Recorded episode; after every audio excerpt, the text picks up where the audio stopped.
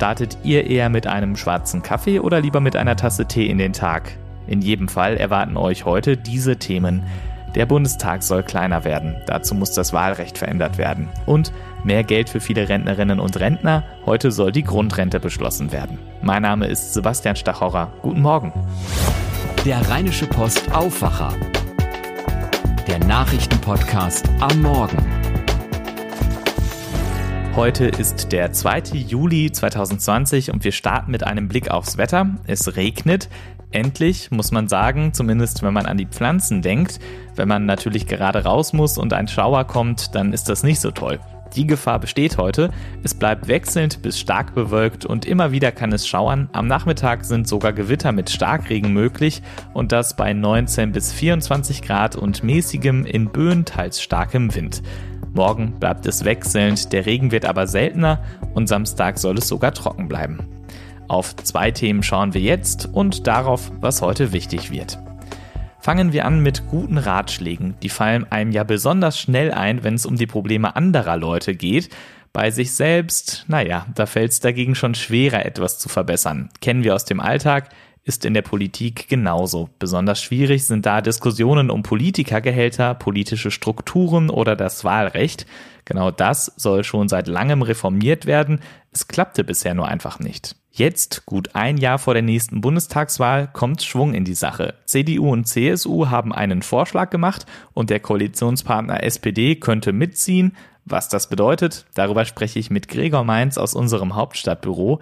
Fangen wir vorne an. Worum geht es da überhaupt? Was ist das Ziel der geplanten Wahlrechtsreform?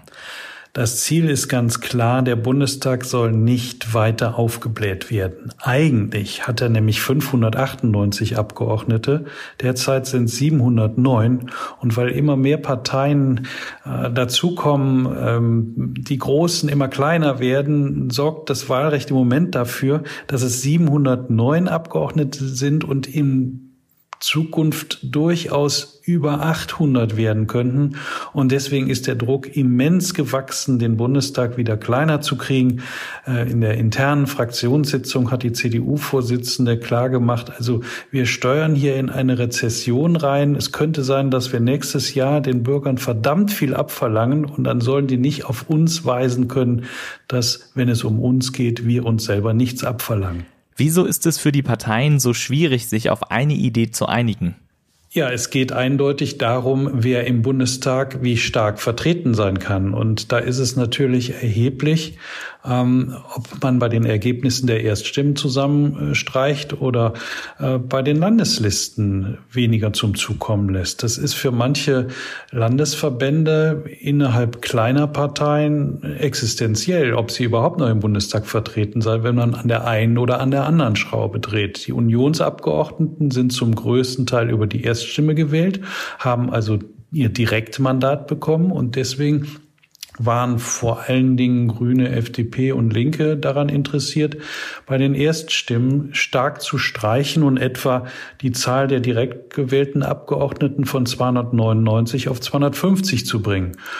Auf der anderen Seite äh, sagt die Union, äh, Moment mal, äh, die 299 direkt gewählten Abgeordneten waren nie daran beteiligt, dass der Bundestag immer größer geworden ist. Das waren diejenigen, die über die Landesliste gekommen sind. Also müssen wir da rangehen. Und dann kann man sich gut vorstellen, dass da die beiden Seiten nur sehr schwer zusammengekommen sind. Die Union hat nun einen Vorschlag gemacht. Was steht drin? Ja, der Vorteil dieses Vorschlages ist, äh, wenn wir an die letzte Antwort denken, dass er beide Elemente zusammenführt. Also es geht einerseits, und das macht die CSU zum ersten Mal in der jahrelangen Debatte mit, daran, die Zahl der direkt gewählten Mandate zu zu kürzen. Von 299 soll es auf 280 gehen. Das ist die eine Seite. Auf der anderen Seite sagt sie aber auch, dass nicht jedes bei den großen Parteien hinzugewonnene Überhangmandat auch ausgeglichen werden soll. Das ist der zweite Schritt. Und der dritte Schritt ist, dass in diesem komplizierten Berechnungsverfahren die erste Stufe wegfallen soll. Und das sorgt auch dazu, dass bei der Berechnung zwischen den einzelnen Wahlbeteiligungen innerhalb der Länder nicht zusätzliche Mandate entstehen. Was bedeutet der Vorschlag für NRW konkret? Wenn tatsächlich am Ende 19 Mandate gestrichen werden sollen, die über Erststimme erreicht werden, dann heißt das, dass in der Praxis 19 Wahlkreise verschwinden müssen. Aber das kann man natürlich nicht so machen, indem man dann einfach äh, sagt, in dem Wahlkreis in, sagen wir mal, Heinsberg oder Viersen wird jetzt nicht mehr gewählt, weil wir müssen ja Wahlkreise gewinnen, die es nicht mehr, die nicht mehr verteilt werden. Dann geht das natürlich nicht. Jeder muss natürlich an der Bundestagswahl teilnehmen können und deswegen wird das ein ziemliches ähm, Tauziehen werden, welches Dorf, welcher Stadtteil in welchen Wahlkreis verschoben werden muss, damit man am Ende 19 weniger hat. Und in NRW bedeutet das, wenn man das runterrechnet, dass vier Wahlkreise verschwinden müssen. NRW-Wähler werden also dann vier Abgeordnete weniger nach Berlin in den Bundestag entsenden müssen. Und es gibt so ein Bauchgefühl bei den Verantwortlichen, dass da so ungefähr auch mehr als ein Dutzend, vielleicht 15, 16 Wahlkreise insgesamt neu geordnet werden müssen. Das heißt, dass eben der äh, Wähler, der bisher mit anderen Wählern seiner Nachbargemeinde zusammen einen Abgeordneten gewählt hat, nun in einem anderen Wahlkreis ist und andere Kandidaten äh, zur Verfügung hat. Wie stehen die Chancen, dass der Vorschlag durchkommt und wie schnell könnte er dann umgesetzt werden?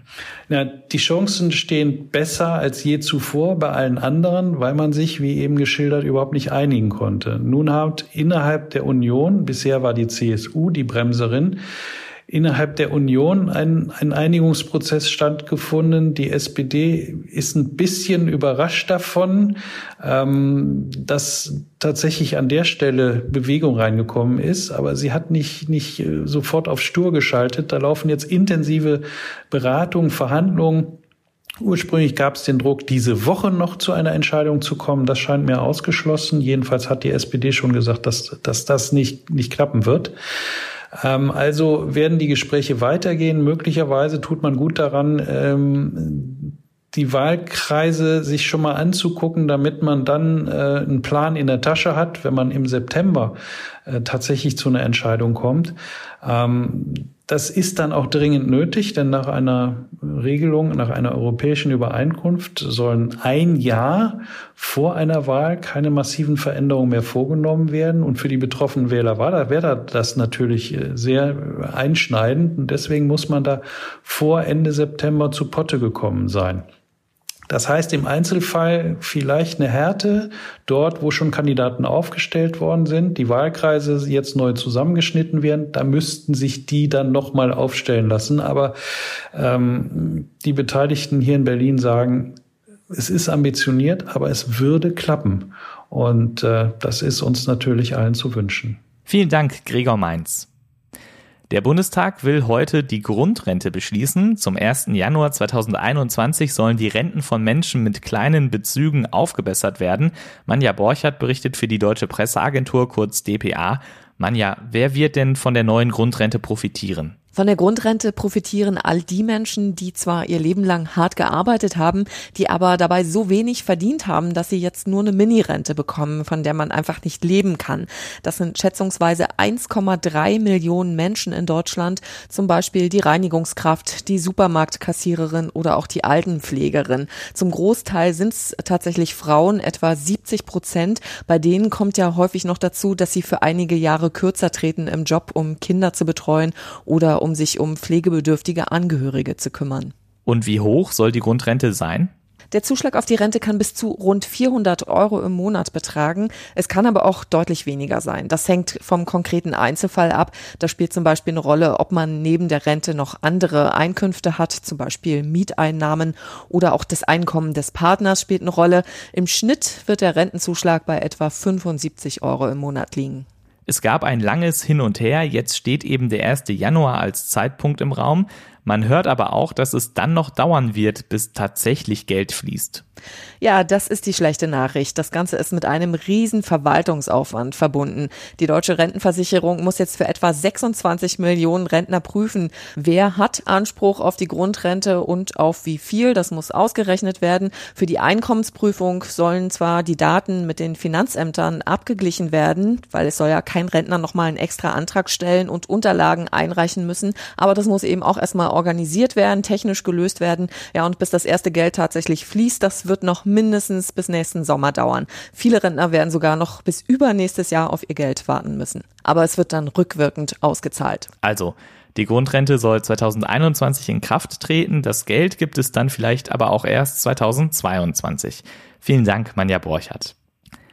Außerdem will die Große Koalition im Bundestag heute den zweiten Nachtragshaushalt, der wegen Corona notwendig wurde, verabschieden und schärfere Strafen gegen das sogenannte Upskirting beschließen, also das Fotografieren unter den Rock.